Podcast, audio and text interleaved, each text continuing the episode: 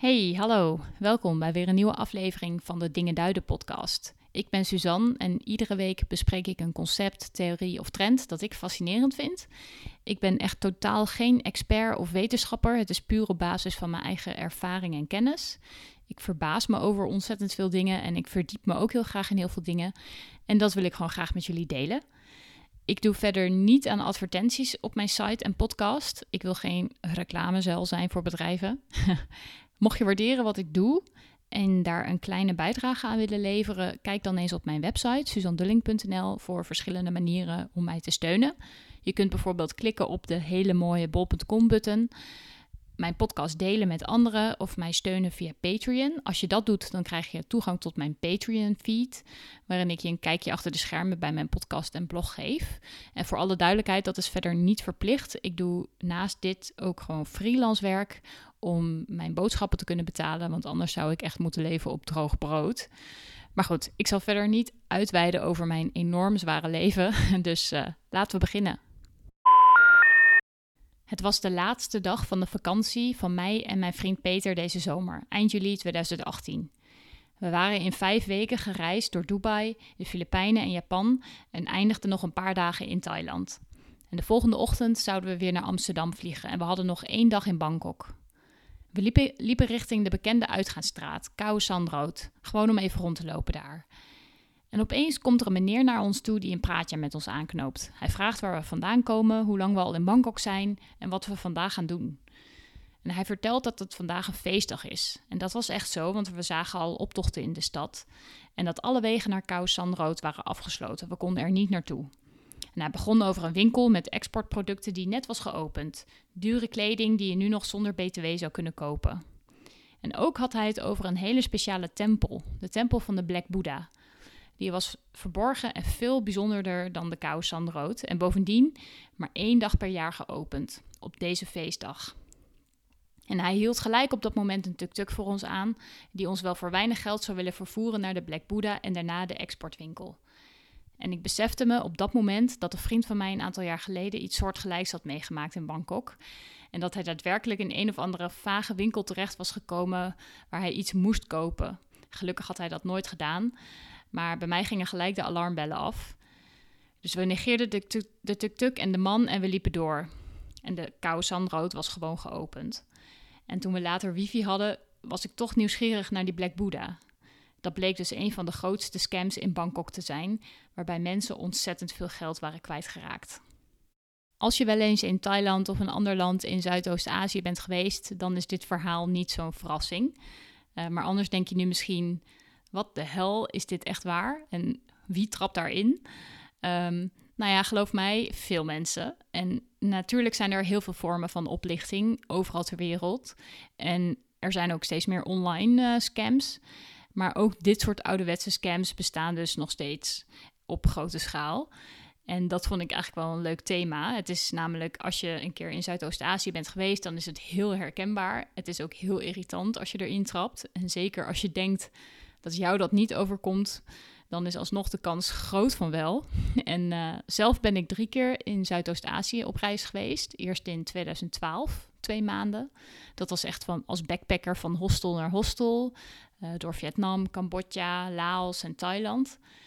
In 2015 ben ik vijf weken naar Java. Dat was ook echt back to basic. En daarna naar Bali geweest. En afgelopen zomer was ik dus in de Filipijnen, in Japan. Dat hoort natuurlijk niet echt bij uh, Zuidoost-Azië. En daarna dus in Thailand. En al die drie keren ben ik ook in aanraking gekomen met diverse oplichtingtrucs. En dat is niet zozeer dat je als toerist een paar dollar meer moet betalen voor een taxi. Dat vind ik nog wel normaal. Maar ik bedoel echt dingen die structureel worden gedaan om op een hele bewuste en sluwe manier geld van toeristen af te troggelen. Waarbij vaak ook meerdere partijen betrokken zijn. Dus in dit geval, dit verhaal, een taxichauffeur en een soort lokker of een gids of een reisbureau of een hotel. En ehm, ja, dat, dat soort structurele scams uh, met van die specifieke verhalen uh, over een speciale tempel en dergelijke, daar heb ik het dan over. En zelf heb ik eigenlijk alleen maar ervaring met zulke oplichting in uh, Zuidoost-Azië. Daarom heb ik het daar ook over. Die regio staat er ook echt bekend om. Um, maar het zal overal ter wereld, uh, zullen zulke soort verhalen uh, de ronde gaan, zelfs in Amsterdam, geloof ik. Um, en waarom in Zuidoost-Azië? Daar zijn gewoon ontzettend veel toeristen en hele grote steden en trekpleisters. En daar hebben ze gewoon heel veel standaard scams. En het bijzondere is dat er waarschijnlijk echt dagelijks mensen intrappen. Nou ja, de Black Buddha is daar eentje van, maar zo zijn er heel veel voorbeelden. Zo wilden op Java mijn vriend Peter en ik naar de Bromo-vulkaan. Daarvoor moest je eerst met de trein, daarna ook nog met een soort busje naar het grote busstation. En bij het grote busstation kon je dan weer naar de Bromo-vulkaan. En dat busje van het treinstation naar het busstation, die reed ons niet gelijk naar het busstation toe, maar naar een klein afgelegen reisbureautje. En hij zei: Ja, dit is echt het busstation waar je tickets kunt kopen naar de Bromo. Veel duurder dan de gewone bustickets. En uh, we hadden het eigenlijk ook gelijk al door. Dus we wilden ook gewoon gereden worden naar het busstation. Maar daarvoor moesten we dan wel weer extra betalen. Gelukkig was het allemaal niet zo heel veel geld, maar het is wel echt heel irritant dat dat soort dingen gebeuren. En zo ben ik veel vaker uh, voor een dorp of vlak voor een busstation afgezet, vooral ook in Thailand. Um, gewoon zelfs door de gewone bussen waar, waar je voor een paar uur in zit. Um, die zetten toeristen dan vlak voor eigenlijk het dorp af. Echt in the middle of nowhere, waar dan een paar mannen op motorfietsen zitten te wachten op toeristen. En uh, ja, vanuit daar word je dan uh, in een kwartiertje alsnog naar het dorp gereden. Voor net zoveel geld als je eerder drie uur in de bus hebt gezeten. En een andere hele bekende scam is uh, dat een tourist guide of een taxichauffeur zegt dat iets gesloten is vanwege een feestdag, zoals wij ook hadden met Kou Sandrood. Of dat er uh, door stroomuitval of uh, een overstroming dingen zijn gesloten. En ze hebben dan uiteraard een alternatief hotel of een alternatieve tempel waar je dan heen kunt. En dan denk je van, het is zo obvious. Ja, je trapt erin. En uh, wij zijn er ook een keer in getrapt. en dat is het volgende verhaal. Uh, in 2012 gingen wij dus voor het eerst naar Azië. Uh, we vlogen op Hanoi, Vietnam. Ja, we hadden helemaal geen ervaring met backpacken en dat soort dingen. Dus we hadden ook echt geen idee. En na een hele lange vlucht en een behoorlijke jetlag kwamen we eindelijk aan op het vliegveld van Hanoi. En vanuit daar wilden we met een taxi naar ons geboekte hostel. Dat hadden we allemaal van tevoren geregeld. En je raadt het al, toen we bijna aankwamen, zei de taxichauffeur vol overtuiging dat er een probleem met de elektriciteit bij het hostel was. En dat we naar een alternatief hostel zouden moeten worden gebracht. En we hadden er serieus over deze scam hadden we gelezen in de Lonely Planet. Maar toch stapten we bij het andere hostel uit. En het zag er op zich prima uit en we waren moe, dus we gingen akkoord. En we hadden al betaald via booking.com, dus we gingen ervan uit dat dat allemaal niet meer hoefde. En we werden ook naar een kamer geleid en na een nacht slapen kwamen we erachter dat ons echte hostel helemaal niet gesloten was en dat dit dus zo'n typische scam was. Nou, dan voel je je echt heel erg dom. En we zijn uiteindelijk maar gebleven, want we hadden ook geen zin om alles opnieuw te moeten regelen. Dan zouden we weer ons originele hostel moeten vragen of we daar alsnog konden inchecken en dergelijke. En het einde van de paar dagen in Hanoi hadden we dus moeten betalen voor die extra overnachtingen bij ons tweede hostel. Maar dat hebben we geweigerd en dat hebben we ook echt ja, niet gedaan. En we hebben gelijk ook een negatieve review op uh, booking.com achtergelaten bij dat hostel. Dus we zijn er nog wel aardig goed van afgekomen, denk ik. En achteraf is het ook best wel grappig, maar dat je erin trapt, dat je voelt je echt zo dom. en de rest van de reis was ik daardoor ook echt enorm sceptisch tegenover alle taxichauffeurs en gidsen die ons ook maar iets probeerden aan te smeren. Ik vertrouwde echt helemaal niemand meer. En toen had ik ook nog geen smartphone, dus gauw even iets googelen, dat kon ook toen nog niet. In de reizen daarna was het eigenlijk wel veel makkelijker om te checken waar je precies heen moest of iets open was of uh, of je wel op de juiste plek was. Je kan, kon altijd wel ook offline in uh, Google Maps met je GPS controleren waar je precies was. Dus dat maakt het al een stuk makkelijker om te voorkomen dat je ergens intrapt. Maar er zijn echt nog veel meer scams op te noemen, zoals taxis die expres omrijden om extra geld te verdienen, politieagenten die je aanhouden en opeens hun aanklacht weer intrekken als je geld betaalt. Uh, dat je bijvoorbeeld bij Wissel geldwisselkantoren te weinig geld terugkrijgt. Verkopers van dure juwelen die hartstikke nep zijn. Schoenpoetsers die schoenen willen schoonmaken, maar ondertussen ook je portemonnee stelen. Ga zo maar door. Ja, het is heel erg vervelend en het gaf mij in, daardoor ook echt wel een gevoel van wantrouwen. Ehm, ja, je moet echt altijd, zeker in de toeristische regio's, erg op je hoede zijn. En ja, waarom zijn die scams er nou eigenlijk? Want je zou toch zeggen dat die landen hartstikke blij moeten zijn met al die toeristen. Um, maar blijkbaar, blijkbaar niet. Uh, of in ieder geval, uh, het weerhoudt ze niet van, uh, van de oplichting. Toeristen blijven daarom ook niet weg. er is continu een nieuwe aanwas van nieuwe mensen. Dus dat biedt ook elke keer weer nieuwe kansen voor oplichting. En als toeristen zijn we eigenlijk zelf de schuldigen. er zijn altijd mensen die van toeristen willen profiteren. En dat is natuurlijk logisch. Op een zoals oplichting is dat natuurlijk wel kwalijk. Maar ja, in grote toeristische gebieden hoort dat er eigenlijk nou eenmaal bij. En daarnaast is er in ieder geval ook met mijn in mijn ervaring weinig transparantie in die landen hoe dingen werken. Dus waar precies de busstations zijn, of de musea open zijn, welk wat de tijden zijn van dingen. Gelukkig wordt het met internet allemaal al een stuk makkelijker.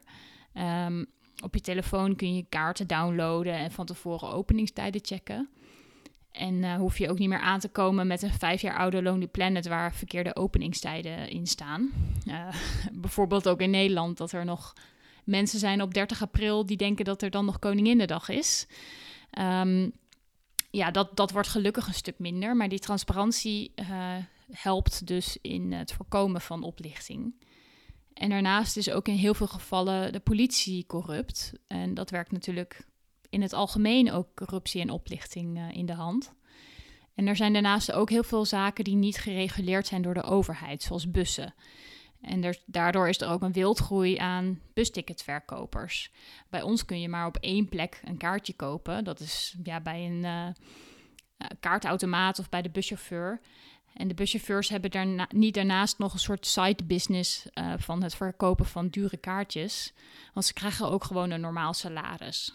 Dus ja, al die dingen die werken scams in de hand. En als er dan ook nog eens op één plek heel veel toeristen komen, dan uh, is dat gewoon, ja, 1 plus 1 is 2. En hoe voorkom je nou dat je wordt opgelicht?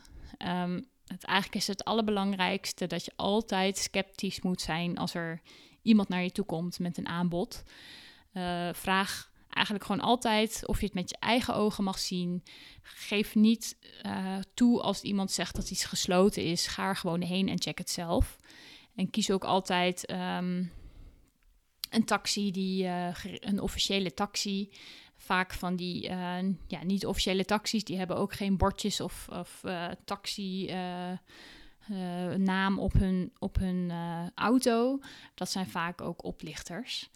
Nou, zo zijn er heel veel dingen. Als iets te mooi lijkt om waar te zijn, hele goedkope tuk-tuks of hele dure juwelen die je voor heel goedkoop kan kopen. Ja, het, het klinkt allemaal heel logisch, maar mensen trappen er echt in.